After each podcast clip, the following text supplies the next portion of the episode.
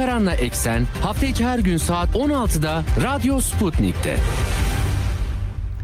Eksenden merhabalar efendim. Bugün 23 Ocak 2023 günlerden pazartesi, yeni bir haftaya daha başlıyoruz. Eksende cuma günü kusura bakmayın yoktum. Küçük bir sağlık sorunum vardı. Geçen yıldan kalma, onu çözmeye çalıştım. Artık daha sağlıklı bir biçimde işime devam edeceğimi, dünyayı izlemeye ve size aktarmaya devam edeceğimi umuyorum. Hafta sonu epey yüklü bir gündem vardı. Sizin için derledim, toparladım. Tabii Ukrayna sahası ve oradan yansıyanlar, yine öne çıkan konular: Ukrayna'ya yardım amaçlı temas grubu toplantısı, Almanya'daki Ramstein üssünde, Amerika Birleşik Devletleri'nin üssü burası, ABD'nin ev sahipliğinde yapıldığı, ancak Ukrayna'ya yardım tartışmalarına pek çok yardım da açıklandı ama Amerika Birleşik Devletleri ve Almanya hükümeti arasındaki derin çatlakları ortaya seren bir durum oluştu. Detaylarını aktaracağım. Tartışmalar hala devam ediyor ve bu çatlaklar da giderilecek gibi de duruyor. Amerika'nın büyük baskıları eşliğinde yine de gündeme damgasını vurduğu söylenebilir. Rusya liderliğinden tabii sahayla ilgili gelişmeler dışında yeni mesajlar, açıklamalar var. Amerika Birleşik Devletleri'nden, aynı şekilde Avrupa Birliği'nden, bütün bunları aktaracağım. Avrupa'da aslında çok da görülmeyen protesto dalgaları, grev dalgaları var. Size aktaracağım, yine notlar arasında bunlar da yer alıyor. Ekonomik cephede elbette. Sosyal medyadan, Asya'dan yine notlarım olacak ve Türkiye dış politikasında da İsveç teması öne çıkıyor. Yeni yıla İsveç'le girdik. Nasıl düğüm çözülecek henüz bilmiyoruz ama geçen yıldan kalma gündem malum. İsveç ve Finlandiya'nın NATO üyelikleri, 30 NATO üyesi ülkeden 28'i onayı verdi. Macaristan ve Türkiye kaldı. Macaristan'ın da işte Ocak sonu denilmişti, belki Şubat başlarında onayı vermesi bekleniyor. Türkiye'nin de onay vermesi gerekiyor. Büyük baskılar ve ikna çabaları olduğu anlaşılıyor açıklamalardan ama İsveç'te olay üzerine olay çıkıyor. En son hükümeti destekleyen aşırı sağcı parti, bir koalisyon hükümeti oluştu. Çöktükten sonra İsveç'te muhafazakar hükümet, bir siyasetçi Kur'an yakma eyleminde bulundu. Ortalık ayağa kalktı. Tabii İsveç yasalarına göre Kur'an, İncil yakmak suç teşkil etmiyor ama tabii onlar da kınadılar. Türkiye teskin olmuş gözükmüyor. Siyasetin her cephesinden açıklamalar geldi. Dışişleri Bakanlığı'na çağrıldı İsveç Büyükelçisi. Dolayısıyla büyük bir tepki yaratmış gibi gözüküyor. Dünyadan da, başta Müslüman ülkeler olmak üzere yine tepkiler geldi. Bundan sonra artık ne olacak bilmiyorum. İsveç Savunma Bakanı'nın ziyareti iptal mi edildi yoksa ertelendi mi? Orası da çok net değil ama herhalde biraz protesto dalgasından sonra mesele toparlanır diye aklıma düşüyor benim. Aktarmaya çalışacağım sizlere. Orta Doğu'dan yine başlıklar olacak, size aktaracağım ve Latin Amerika'da da Brezilya ve Arjantin'den Lula'nın Brezilya'sı ilk haftasında darbe girişimini atlattı Brezilya. Ordu komutanına uzandı şimdilik. Bu işler Bolsonaro değil ama Arjantin'le bir kolları sıvama ve yeni bir para birimi.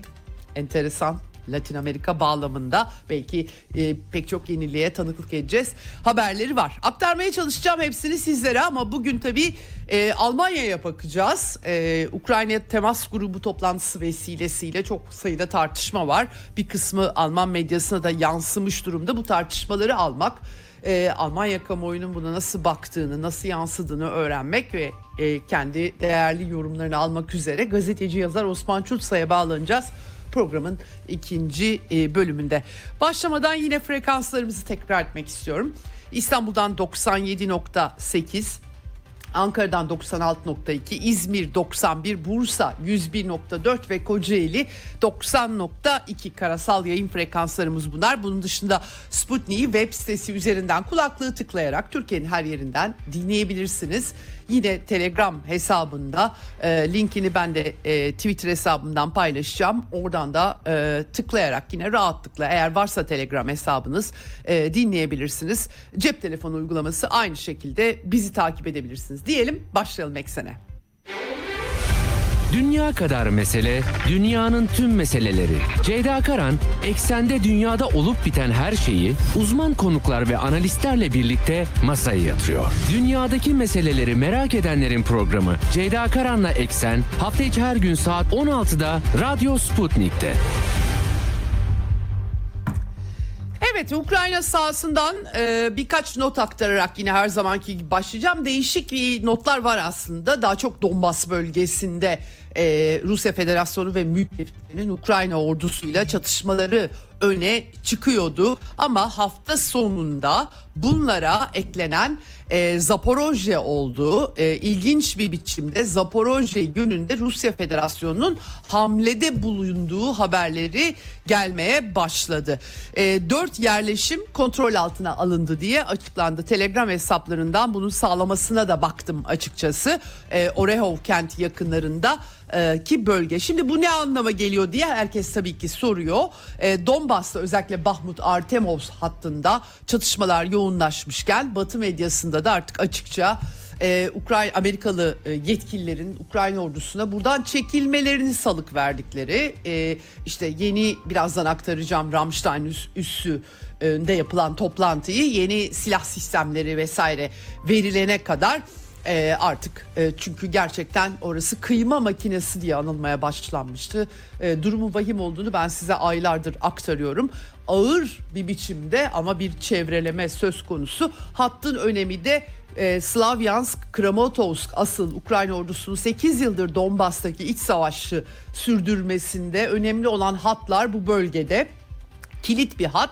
Gerçi Britanya Savunma Bakanlığı şimdilerde ya çok da önemli değil Bahmut Artemovsk hattı diyorlar ama pek öyle olmadığı anlaşılıyor açıkçası. O hat geçildikten sonra o zaman biraz daha işler karışacak gibi gözüküyor. Anladığım kadarıyla Ukrayna Batı medyasına yine yansıyan haberlere bakılırsa Amerikalılar tamam artık demişler, çok fazla insan kaynağı tüketiliyor.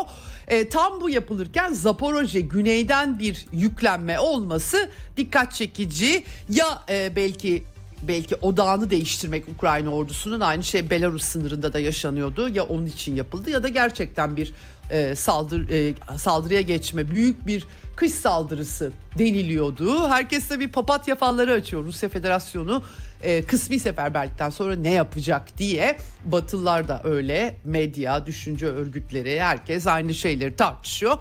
Bir anda bu hafta sonunun gündeminde Zaporozhe bölgesindeki hareketlenme geldi.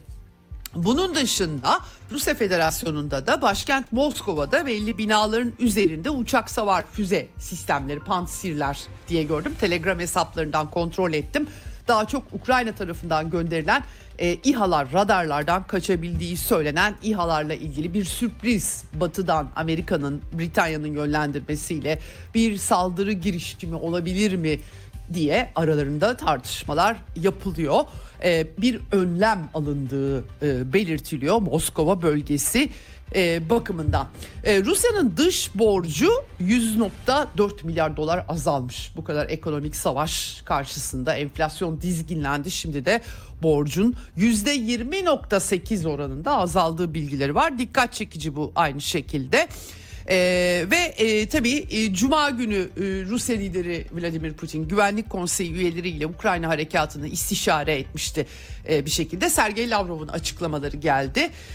Minsk'e gitti. O da Belarus'la ortak birlik devleti çerçevesinde tatbikatlar başlamıştı.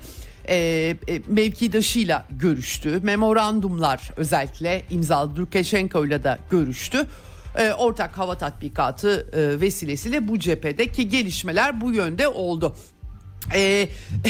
Dikkat çekici bir şey, hakikaten çok acayip. Ukrayna tarafından gelen haberlerde bir müzakereci vardı aslında. Deniz Kireyev, bu Ukrayna çatışmasının başında Rusya Federasyonu'nun müdahalesi geldiğinde Deniz Kireyev arabuluculuk yapan isimlerden birisiydi. Sonra Ukrayna savunma servisi kendisini infaz etti, öldürdü.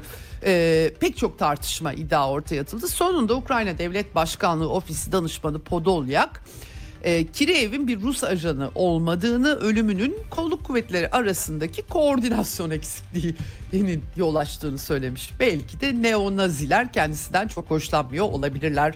Banderist kanat diye de bir fikir insanın aklına düşüyor. Böyle bir şey ortaya atılmış. Daha önce çünkü ajanlık yaptı. Şimdi Ukrayna Sovyet Birliği'nin önemli bir parçası olduğu için yaşayan nüfus, işte azımsanmayacak bir Rus nüfusu var. Rusça konuşan bir ülkeydi. Birdenbire tabii Amerikalı neokonlarla beraber 2004'te önce, sonra 2014'te iki Amerikan tipi renkli girişimle Batı kanadına geçtiği için ama yaşayan insanlar aynı elbette. Böyle tartışmalar enteresan kaçıyor, doğrusunu söylemek gerekirse. Maria Zaharova, Rusya Dışişleri Sözcüsü, Ukraynalı müzakereci Podolyak'ın açıklamalarını değerlendirirken, yasaklanan IŞİD Kiev rejiminin yanında naif çocuk kalır diye bir değerlendirme yapmış. Ukrayna'daki maalesef 2. Dünya Savaşı'nda Nazilerle işbirliği üzerinde yükselmiş ve bugün artık devlet ideolojisi olarak benimsenen banderizm benimseniyor, ululanıyor, doğum günleri kutlanıyor, mezarına ziyaretler yapılıyor açıkça. Batı'da kimileri görmezden geliyor ama Ukraynalı yöneticiler banderist olduklarını kendileri söylüyorlar zaten. Bu da enteresan, bir çarpıcı bir durum elbette. Şimdi... Böyle bir çerçeve, Ukrayna'dan gelen de bu notlar var. Asıl dikkatler tabii Ramstein'a çevrildi Almanya'da. Öncesinde işte Ukrayna Dışişleri Savunma Bakanları açıklama yaptılar, ortak açıklama yayınladılar. Türkiye dahil Batı bloğundaki ülkelere tanklar başta olmak üzere gelişmiş silah sistemlerini Rusya ile mücadelelerinde vermelerini istediler. Amerika'dan Kırım operasyonunun destekleneceği yönünde açıklama geldi. Yani Ukrayna'nın Rusya'nın kendisine ait toprak saydığı 1954'te Ukrayna'ya Sovyetler Birliği içerisinde hediye edilmiş, sonra da 2014 darbesi sonrası referandumla Rusya Federasyonu'na geri dönmüş Kırım bölgesine saldırıyı Rusya kendi topraklarına saldırı addediyor. Bunu bir şekilde destekleyeceklerini duyurdu Amerikan Savunma Bakanlığı Sözcü Yardımcısı Sabrina Singh. Tabii biraz tehlikeli işler bu işler, savaşın boyutlarının farklı boyutlar kazanması bakımından. Amerikalılar hemen Ramstein toplantısıyla birlikte $2,5 milyar yeni bir yardım paketi de açıkladılar. Anthony Blinken, Dışişleri Bakanı, yazılı bir biçimde de duyurdu. 30. kez Amerika'nın envanterinden silah ve ekipman sağlıyor Amerikalılar. Her şey var içinde. Yani Bradley piyade muharebe araçlarından tutalım, zırhlı araçlar, mayın korumalı araçlar, Avenger hava savunma sistemleri, NASAMS'lar için, hava savunma sistemleri için füze paketleri. Bayağı kapsamlı bir paket ama tabii ben askeri uzmanların YouTube videolarını, Telegram hesaplarından paylaştıkları görüşleri izlediğimde bunların çekirdek nohut gibi Ukrayna ordusu tarafından sahada tüketildiği izlenimi edindim. Dolayısıyla ne kadar süreyle bunlar Ukrayna'ya yeterli olacak, o biraz tartışmalı. Bu arada Amerika'nın Rusya Büyükelçisi olarak Lynn Tracy atanmıştı. 2014-17 arasında Moskova'da görev de yapmış, Büyükelçi Yardımcısı olarak iyi derece Rusça biliyor. Onun da Ocak ayı sonunda, bu ay sonunda göreve başlayacağı söyleniyor. Enteresan bir bileşim olacak bu yürümekte olan vekalet savaşı düşünüldüğü zaman. Amerikan tarafından yine Rusya Federasyonu'nun merkezli Wagner özel askeri şirketi, Bahmut, Artemovsk'taki operasyonlar onlara emanet büyük ölçüde, tabii ki koordinasyon içerisinde. Bununla ilgili karar geldi. John Kirby, stratejik iletişim koordinatörü, açıkladı. Uluslararası suç örgütü olarak tanıdıklarını duyurdu. Bu enteresan. Tabii özel güvenlik şirketleri daha çok Batı dünyasının icadı. Biz biliyoruz ki Amerika'nın Blackwater'ı başta olmak üzere Fransızların paralı askerleri Afrika'daki, Britanya'nın sayısız Hollywood senaryosu var ve eğer işlenmiş suçlar ve çatışmacılıktan bahsediliyorsa o kadar çok şey söylenebilir ki bunların herhangi birisi de terör örgütü ilan edilmedi. Özel güvenlik şirketi. Kapitalist dünyanın bir yani beğenelim beğenmeyelim bir parçası. Wagner grubu Suriye'de IŞİD'le de mücadele etmişti. Radikal İslamcı terör örgütüyle de mücadele etmişti. O yüzden enteresan bir durumu oldu. Yevgeni Prigozhin bu arada bu konuda Amerikalılara soru yöneltmiş. Wagner'in işlediği herhangi bir suçu ortaya koyabilir misiniz diye. Şimdi tabii Ukrayna kanalları hakikaten çok değişik haberler yayıyorlar. 90.000, 100.000 sivil kayıp diyorlar. Sonra biz Ukraynalı yetkililerin ağzından Davos'ta 9.000 sivil kayıp olduğunu bu çatışmada, böylesi bir çatışmada. Gerçekten çok küçük bir rakam bu. Her insanın hayatı değerli ama 9.000 yani sivil kayıplardan bizzat kaçınıldığının işareti.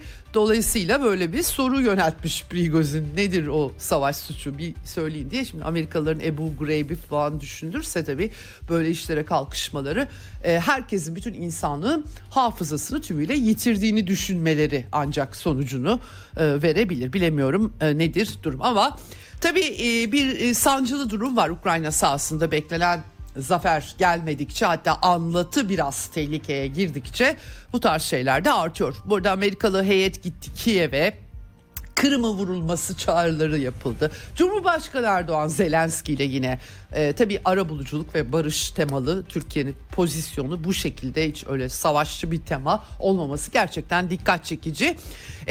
CIA direktörü bu arada geçen hafta William Burns Kiev'e gitmiş. Biraz işte Rusya'nın planları diyorum ya, papatya falı gibi ne yapacak diye herkes konuşuyor. Onunla ilgili artık Amerikan istihbaratının elde ne gibi bilgiler varsa aktarmak için ve başta söylediğim gibi Bahmut Artemovsk artık oradan hani çekilin siz. Çünkü düştü. Çevrelenmenin tamamlandığı Soledar'ın da alınmasıyla birlikte haberleri geliyor.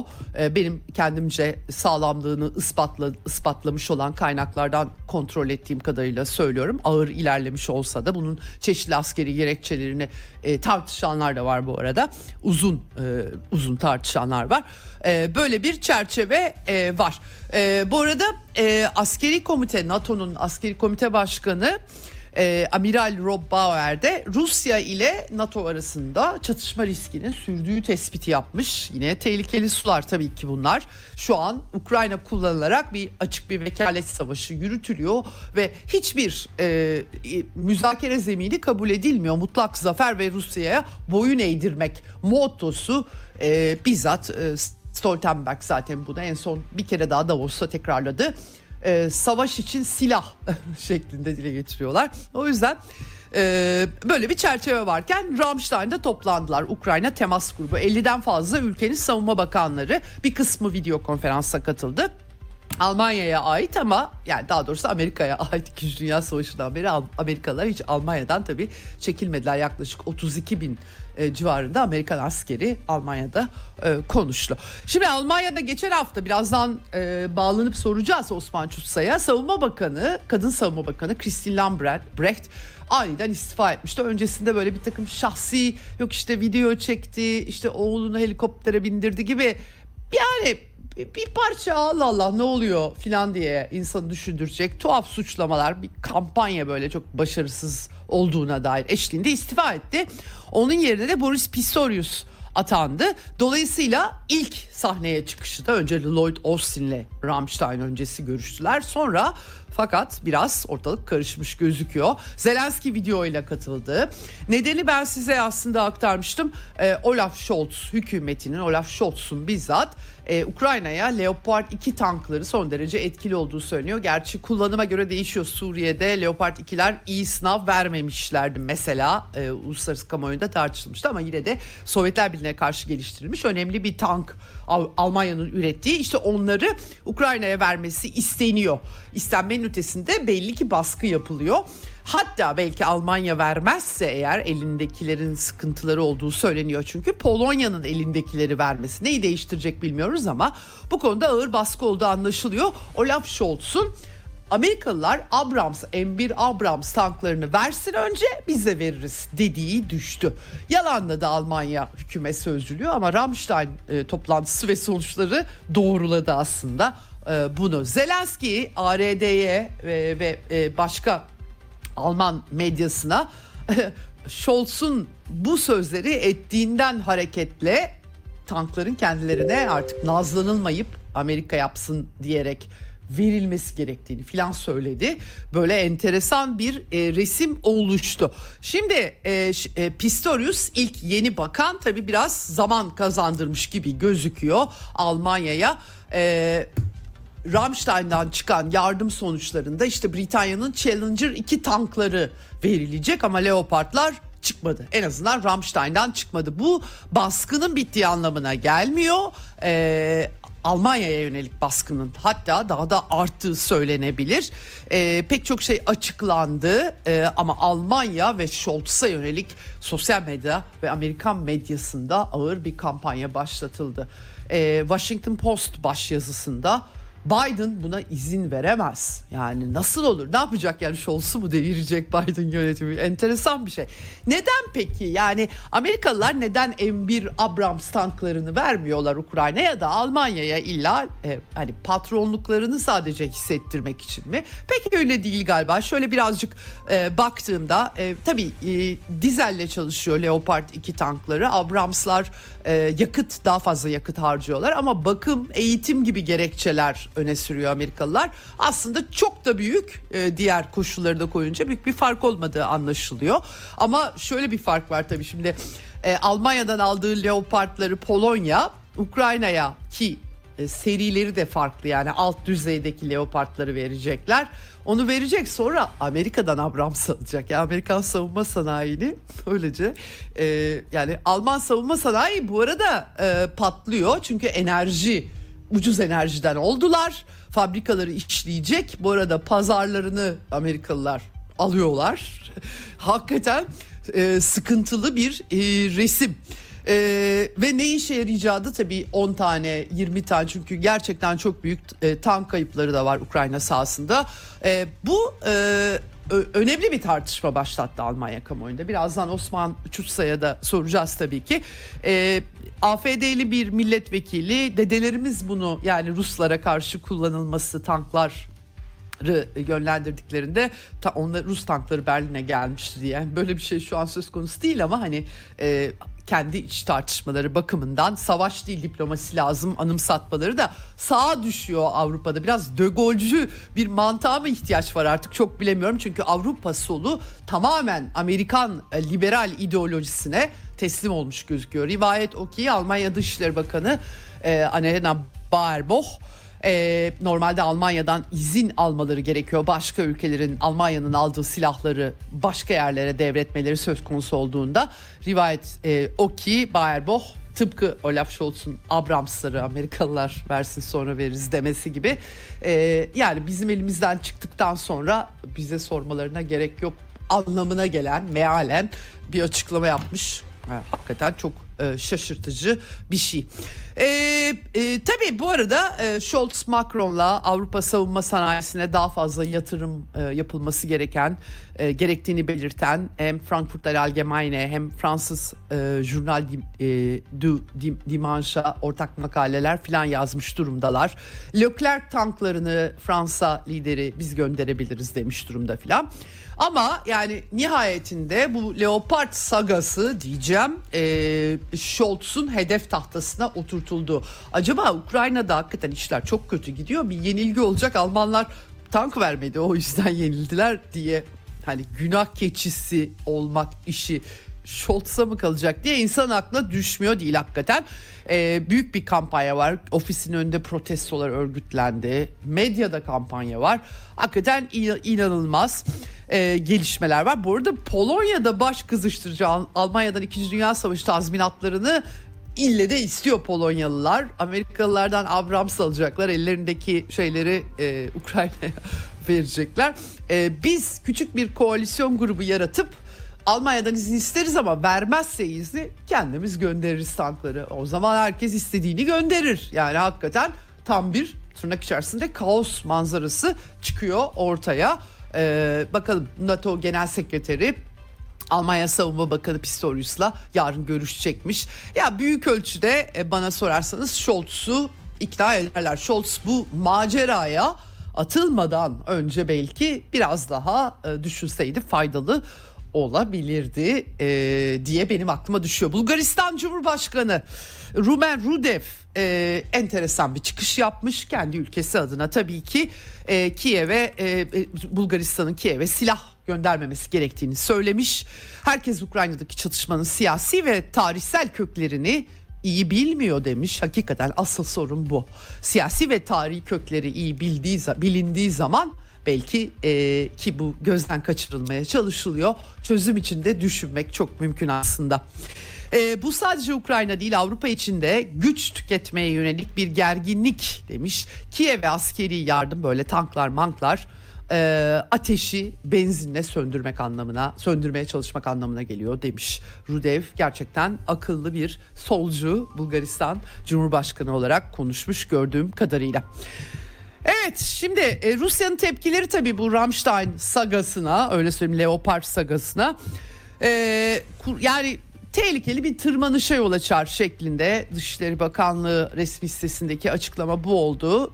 Donbass'ta ölen sivillerin sayısının Batı'nın silahları yüzünden 4 kat arttığını maalesef Ukrayna ordusu, tabii Donbass'ın Ruslarını kendilerinden de saymadıkları için rastgele fırlatıyorlar. Askeri hedefleri spesifik olarak vurmuyorlar. Öyle nereye gelirse 4 kat arttığını BM daimi temsilcisi Rusya'nın rakamlarıyla duyurmuş. Sonuç itibariyle Kremlin diyor ki bir şey değiştirmez. Yani birkaç tank daha verdiniz, 10, 20, 30 yeni sorunlara yol açmak dışında bir işe yaramaz deniliyor. Pek çok askeri uzman da zaten bunların eğitimi gerekiyor. Yani istediğiniz kadar modern tank sistemleri verin. Sonuç itibariyle bir makina bu diye de uyarıda bulunuyor. Böyle bir çerçeve var. Bugün Sergey Lavrov'un açıklaması var. Rusya'nın Batı ile mücadelesinin artık hibrit olmadığını, tamamen, neredeyse tamamen gerçek hale geldiği uyarısı yaptı. Amerika tüm kırmızı çizgileri aşıyor, diğer ülkeleri engelleme konusunda diye gazetecilere açıklama yapmış. Afrika, bu arada Güney Afrika Dışişleri Bakanı ile buluştu. Ekonomist'in anketinde dünyanın 3'te 2'sinin Rusya'nın bu mücadelesini anladığı anlaşılıyor. Bu da enteresan bir resim ortaya koyuyor. Evet, bu tartışmalar eşliğinde Almanya Kuzey Akım 2 operatör şirketini kapatmış vaziyette. Bir yandan da Ekonomi Bakanı Robert Habeck Putin'in gaz vanasını kapattığını öne sürdü. Yani akıl sır alacak gibi değil, kendileri kapattılar. Herkesin gözü önünde bunlar gerçekleşti. Şimdi de yakınıyorlar. Macaristan bu arada Dışişleri Ticaret Bakanı açıklama yapmış. Enerji ihtiyacının karşılanmasının Rus petrolü ve doğalgazı olmadan garanti altına alınamayacağını söylemiş. Macar ordusunda bir takım tasfiye haberleri dolaşıyor bu arada. Çok enteresan, dikkat çekici. Tam konfirmasyonunu kendim bulamadım. Bulursam size aktaracağım daha sonraki Eksen yayınlarında. Varşova'da Polonya'nın Ukrayna'daki olaylara katılmasına karşı miting yapıldı. Hafta sonu Viyana'da Rusya'ya yaptırımların kaldırılması için miting düzenlendi. Fransa'da emeklilik reformu gündemde, onunla ilgili milyonlarca insan sokaklardaydı. Britanya'da grev dalgası artıyor. Avrupa'da bu savaşın ve etkilerinin hissedildiğini söylemek mümkün. Tabii Batı medyasında bunlar ne kadar işleniyor? Normalde işlendiği kadar işlenebiliyor mu? Onlar ayrı meseleler. Evet, şimdi hemen sıcak sıcak konuma bağlanmak istiyorum. Osman Çutsay, Almanya'ya bağlanıyoruz. Gazeteci, yazar. Hoş geldiniz yayınımıza. Merhaba, iyi yayınlar. Çok teşekkür ediyorum katıldığınız için yayına. Şimdi ben de hafta sonu epey bir konuya baktım, neler oluyor anlayabilmek için. Anlatılanlar, aktarılanlar ya da ana akım medyanın sunumu dışında epey bir gürültü kopmuş gibi gözüküyor. Bu gürültü Almanya medyasına yansıdı mı? Yansıdıysa nasıl yansıdı? Yansıdı tabii. Yani şu anda çok ciddi bir biçimde bu iş nereye varacak diye konuşuluyor. Hı-hı. Manşetlerde de bunlar var. Tartışma programlarında da bu ne olacak? Bu iş nereye varacak sorusu tartışmalara egemen. Ama tabii herhangi bir sonuç alındığı söylenemez. Sadece ya biz Ukrayna'ya yardım edeceğiz, yardım etmeliyiz, yardım etmek zorundayız gibi açıklamalar ve bunun ötesinde ve arka planda bir Leopard tartışması var. bu Leopardları Berlin vermekte tereddüt gösteriyor. Aha. Bugünkü bütün aşağı yukarı haberlerde, yani alternatif medyada çıktı tabii bir arada ortaya. Biz artık ana akım medyadan, çünkü şunu da kayıtlara girsin. Yani bu Avrupa'nın çok övülen demokratik ana akım medyasıyla Türkiye'deki A Haber arasında bir fark yok. Dolayısıyla biz oralardan pek fazla bilgilenemiyoruz. Bak, aradan sıyrılanları değerlendiren ve artık aklıyla, kendi aklıyla düşünebilen insanların yaptığı sosyal medya üzerinden bilgi toplamaya çalışıyoruz. Orada da tabii başka bir tablo ortaya çıkıyor. Nasıl bir örnek vereyim? Şöyle bir örnek vereyim. Dün malum işte Fransa ile Federal Almanya arasında imzalanan işbirliği anlaşmasının, Elize anlaşmasının 60. yılıydı. Böyle bu tür toplantılar işte soğuk konuşmalarla geçiştirilir ama öyle olmadı. Öyle olmadı. Onun haberiyle ilgili çünkü o kutlamada çok Avrupa'nın çok kutuplu dünya sisteminde yerini alacağı vurgusu yapıldı. Bu arada askeri bütçelerin nasıl %50'lik, %100'lük hatta çok daha fazla arttırılacağı bilgileri yinelendi. Ama hemen kenarında bir örnek olsun. Die Welt'in mesela manşetinde belediyelerin çok ciddi bir biçimde baskı altında olduğu, çünkü bu enerji krizi nedeniyle faturaların altından kalkamadığı bilgisi yer aldı. Bu çok zor durumda. Avrupa gerçekten çok zor bir durumda. Medyasının faturalarını ödeyecek gibime geliyor. Toplumla yönetenler arasındaki mesafede artmaya başladı. Bunu görüyoruz. Peki Osman Çutsay, şunu soracağım. Almanya ordusundan da bir takım sesler çıkmaya başlamış gözüküyor. Doğru. Scholz şimdi herhalde kendi, yani Alman istihbaratının Ukrayna sahasında olup bitenlere dair bir takım raporları paylaştığı haberleri ben de muhalif kaynaklardan takip etmeye çalışıyorum bu arada. Onlar yer veriyorlar. Bir yandan o var, bir yandan da Almanya sanayisi, hatta savunma sanayisi sanki birazcık sıkıntılı gibi gözüküyor. Bununla ilgili bir şey yansımıyor mu hiç? Çünkü açıkça konuşuyor bir takım komutanlar. Tabii komutanlar şimdi bu yıl başında bir olay çıkmıştı birkaç ay önce bu deniz kuvvetlerinin, Alman deniz kuvvetlerinin önde gelen bir amirali Kai Achim Schonbach bu Rusya'ya saygı göstermek zorundasınız, bu işler böyle gitmez bir halinde bir takım açıklamalar yapmış ve akabinde de emekliye itilmişti. Şimdi o zamandan beri, yani uzun denebilecek birkaç aydır üst düzey komutanlardan herhangi bir açıklama görmüyoruz. Daha çok hükümetin normal açıklamaları doğrultusunda açıklamalar yapıyorlar ama arka planda örneğin Erich Watt gibi ya da General Harald Kuyat gibi böyle çok hakikaten bu askerliğin bütün girdilerine çıktılarına hakim isimler, emekli de oldukları için gayet rahat söylüyorlar. Şu açıklamayı yapıyorlar. Bu gidiş değil. Bu Rusya'nın böyle buraları bırakacağı yok. Bu işleri böyle yürütemeyiz. Yani bir barış önerisi sürekli. Yani bu işin, daha özetleyerek söylüyorum çünkü çok da onların kendi açıklamaları da var. Böyle gitmez bu iş diyorlar. Şimdi aslına bakılırsa yapılan sözel, yani açıklamaların lafzına bakmayalım. Yani bunu Moskova'nın da böyle gördüğünü sanabiliriz. Yani tamam, Scholz varyansın ediyor işte Rus yönetimine ama bunlar söylenir. Bunlar çok önemli değil. Arkada ne oluyor? Arkada şu oluyor. Leopardlar gitmiyor. Zaten Leopardların gitmesi mümkün değil. Galiba benim şimdi bir tablodan çıkardığım kadar 1000'in üzerinde Avrupa'ya yayılmış Leopard tankları var. Evet. Şimdi bu Almanya'da da pek o kadar yok. Şimdi bunları zaten veremezler. Bunların bir anlamı da yok. Fakat başka bir anlam var. Galiba bazı bu işleri iyi izleyen, yani Ceyda Karan'ı da buna saymak lazım. Arkadaşları yani Almanya'nın askeri üretimiyle ilgili bir Amerikan oyunu da var işin içinde. Avrupa'nın sanayisizleşmesinde Avrupa'nın en büyük ekonomik gücü, sanayi gücü Almanya'nın kapasitesini neredeyse sıfırlamaya varan bir oyun. Nedir bu? Yani bu leoparları dağıtırsınız, ondan sonra da esas talepleri karşılayamayacak duruma gelirsiniz. Sizin evet. kapasitenizi yükseltinceye kadar biz buraya, Avrupa'ya, Amerikan Abrams'ları yığarız. Böyle evet. bir oyun da var. Bunun farkında olduklarını sanıyorum. Yani bu oyunun yavaş yavaş herkesin ki bugünden, bu sabahtan itibaren artık bu atom silahlarının kullanılması meselesi ciddi tartışmalara girdi. Amerika'nın çok kızdığını işliyorlar şimdi ana akım medyada. Amerika, işte Washington çok kızdı bu Berlin'in bu tereddütüne. Bir türlü vermiyor.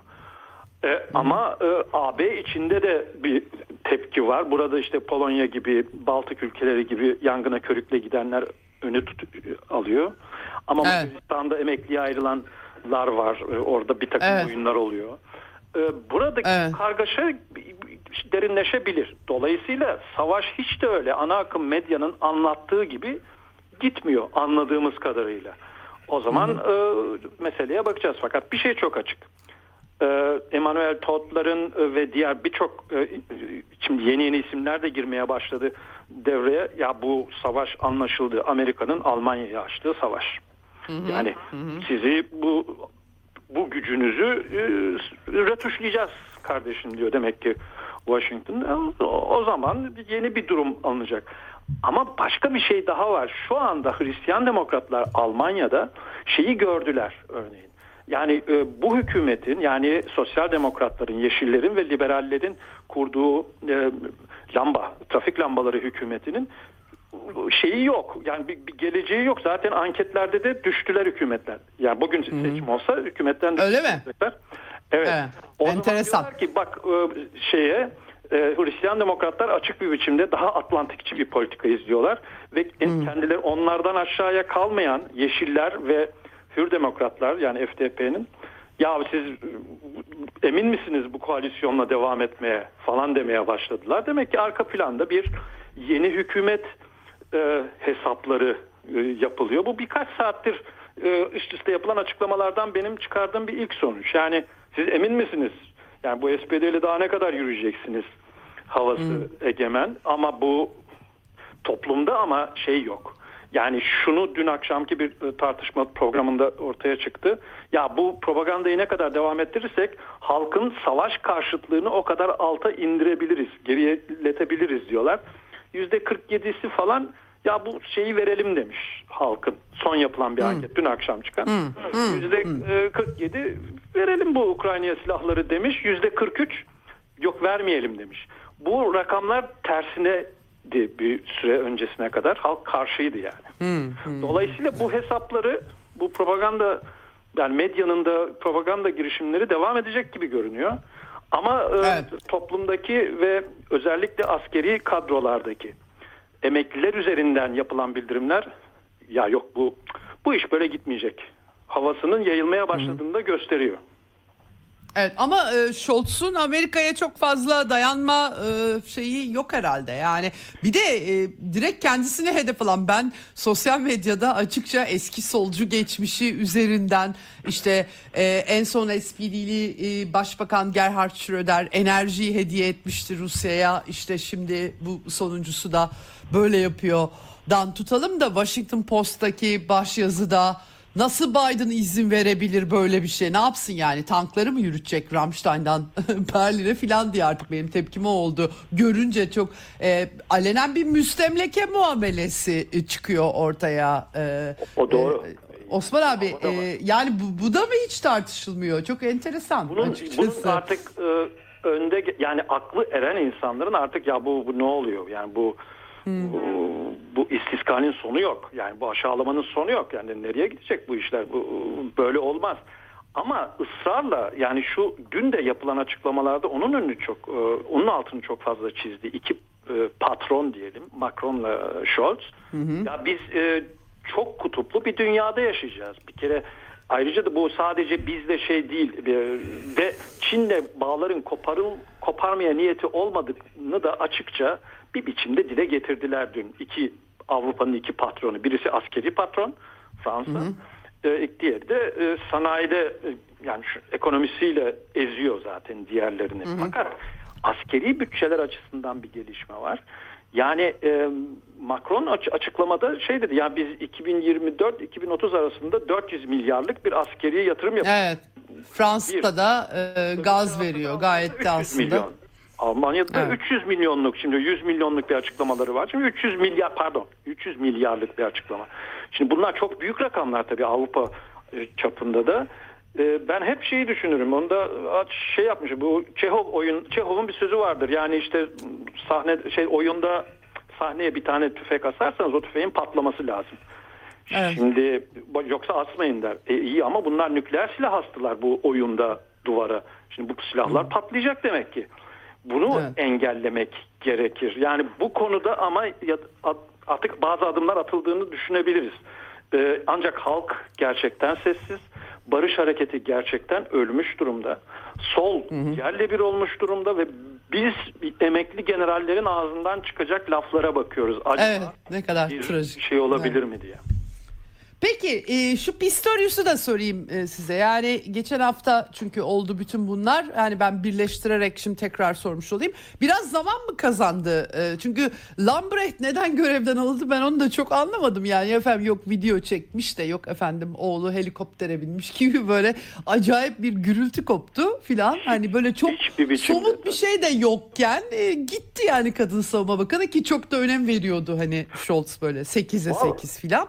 Pistorius'ta biraz aşağı Saksonya'dan, Schröder'in ekibinden anladığım kadarıyla. Tabii, evet. Ramstein'da biraz vakit mi kazandı? Nasıl, Pistorius'u nasıl şey yapmak lazım, oturtmak lazım? Bu doğru. Yani bir vakit kazanmaktan söz edebiliriz. Ya da çağdaş bir vezir düşürmesi etkinliğine tanık olduk. Lambrecht'in herhangi bir önemi yoktu.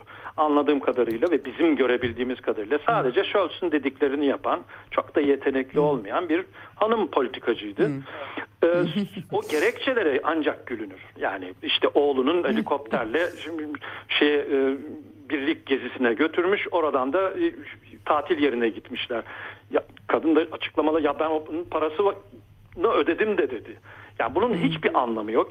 Kimseyi de ikna etmedi zaten. Ama belki de Amerikalılara direnemez diye mi bilemiyorum. Tabii Pistorius'u daha görmek lazım da yine de hani ilk sınavı Ramstein oldu ve orada bir dakika yani ben yeni koltuğa oturdum bir müsaade dedi sanki. Bilmiyorum nasıl siz yorumladınız. Bu o söylenebilir. Birincisi o. İkincisi ben Scholz ekibinin yani kendi izlediği tereddüt politikasının dışında yani bekleme politikasının dışında bir kadroya dahil edeceğini hemen hele şu aşamada sanmıyorum.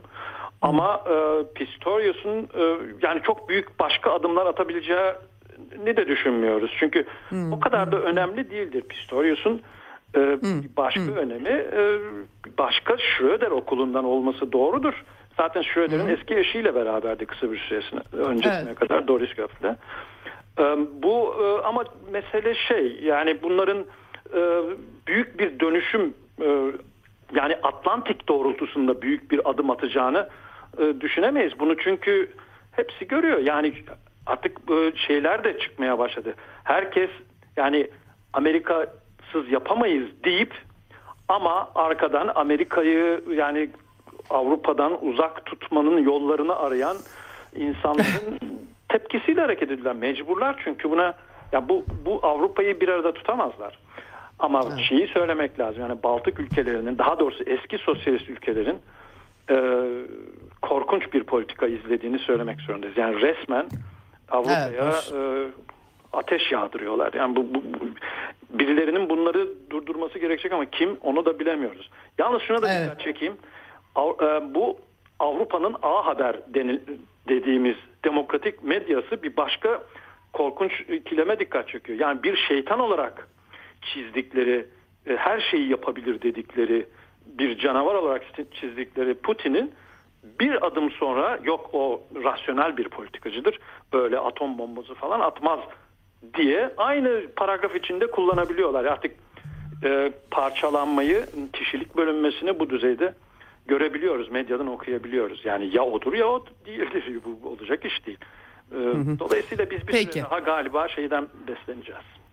Evet. Medyadan besleneceğiz. Evet. Çok teşekkür ediyorum aktardığınız için, değerlendirmeler için Osman abi. Çok sağ olun. Teşekkür ederiz. İyi yayınlar. Evet, Almanya'daki havayı aldık. Osman Çutsay'dan tartışılanları almaya çalıştık. Yakından izliyoruz tabii ki gelişmeleri, çünkü etkileyen önemli bir ülke olduğunu tabii belirtmek gerekiyor. Burada tabii aslında Scholz'un güvenmediği isimleri, Savunma Bakanı ataması ne Lambrecht ne de Pistorius düşünülürse çok mümkün değil herhalde. Lambrecht yani bakalım, biraz daha pragmatist istiyorlar Pistorius için ama yani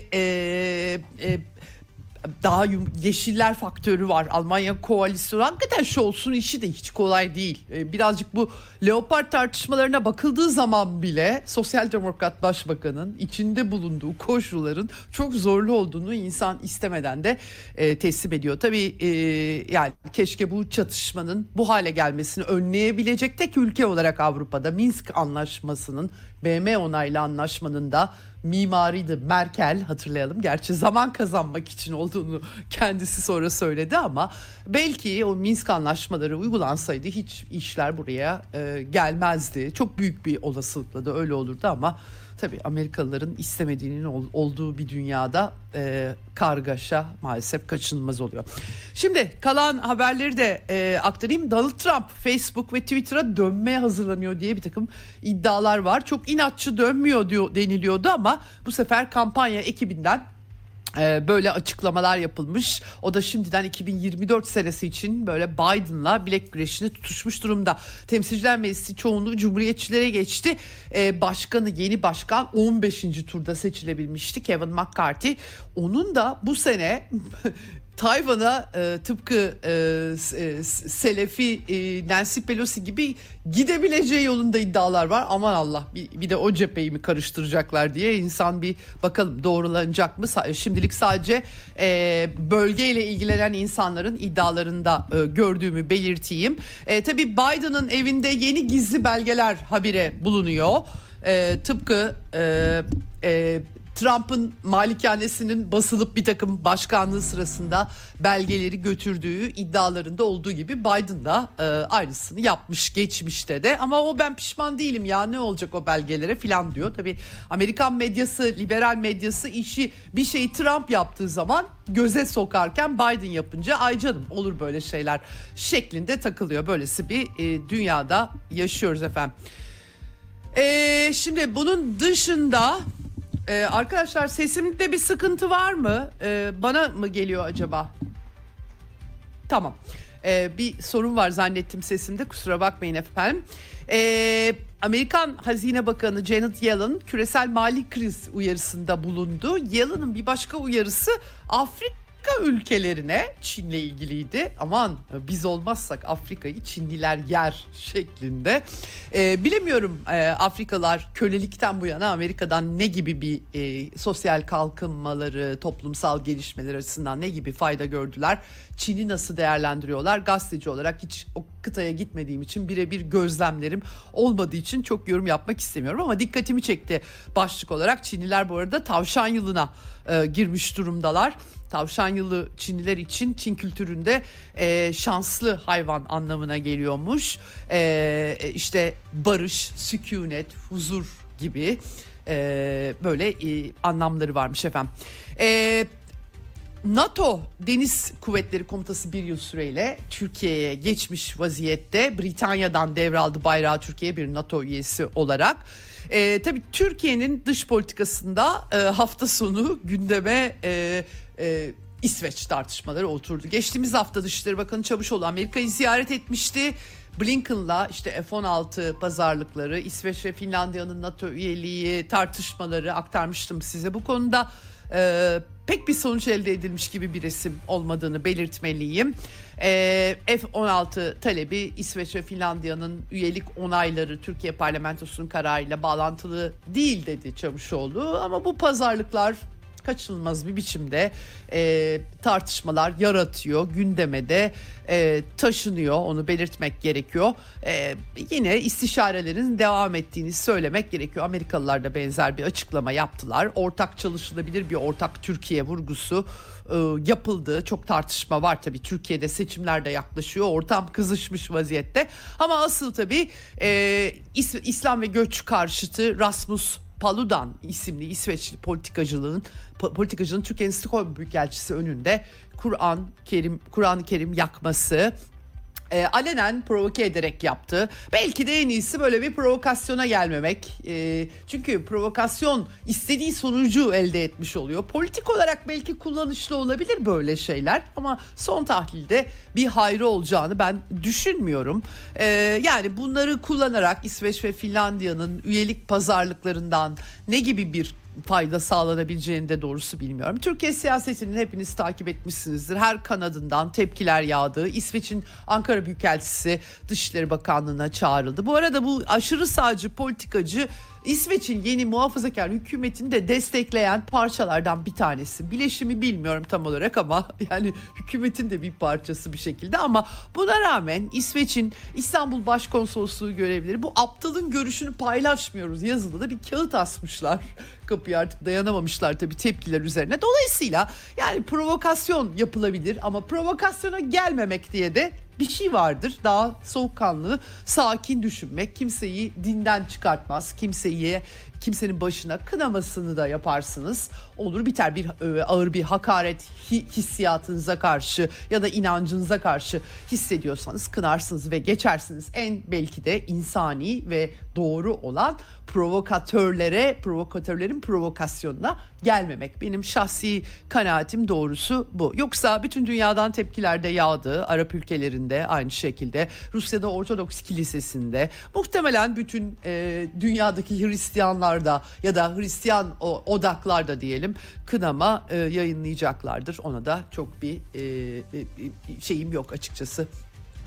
Şüphem yok. Evet, bugünlük Eksen'den bu kadar. Yarın görüşmek üzere. Hoşçakalın efendim. Ceyda Karan'la Eksen sona erdi.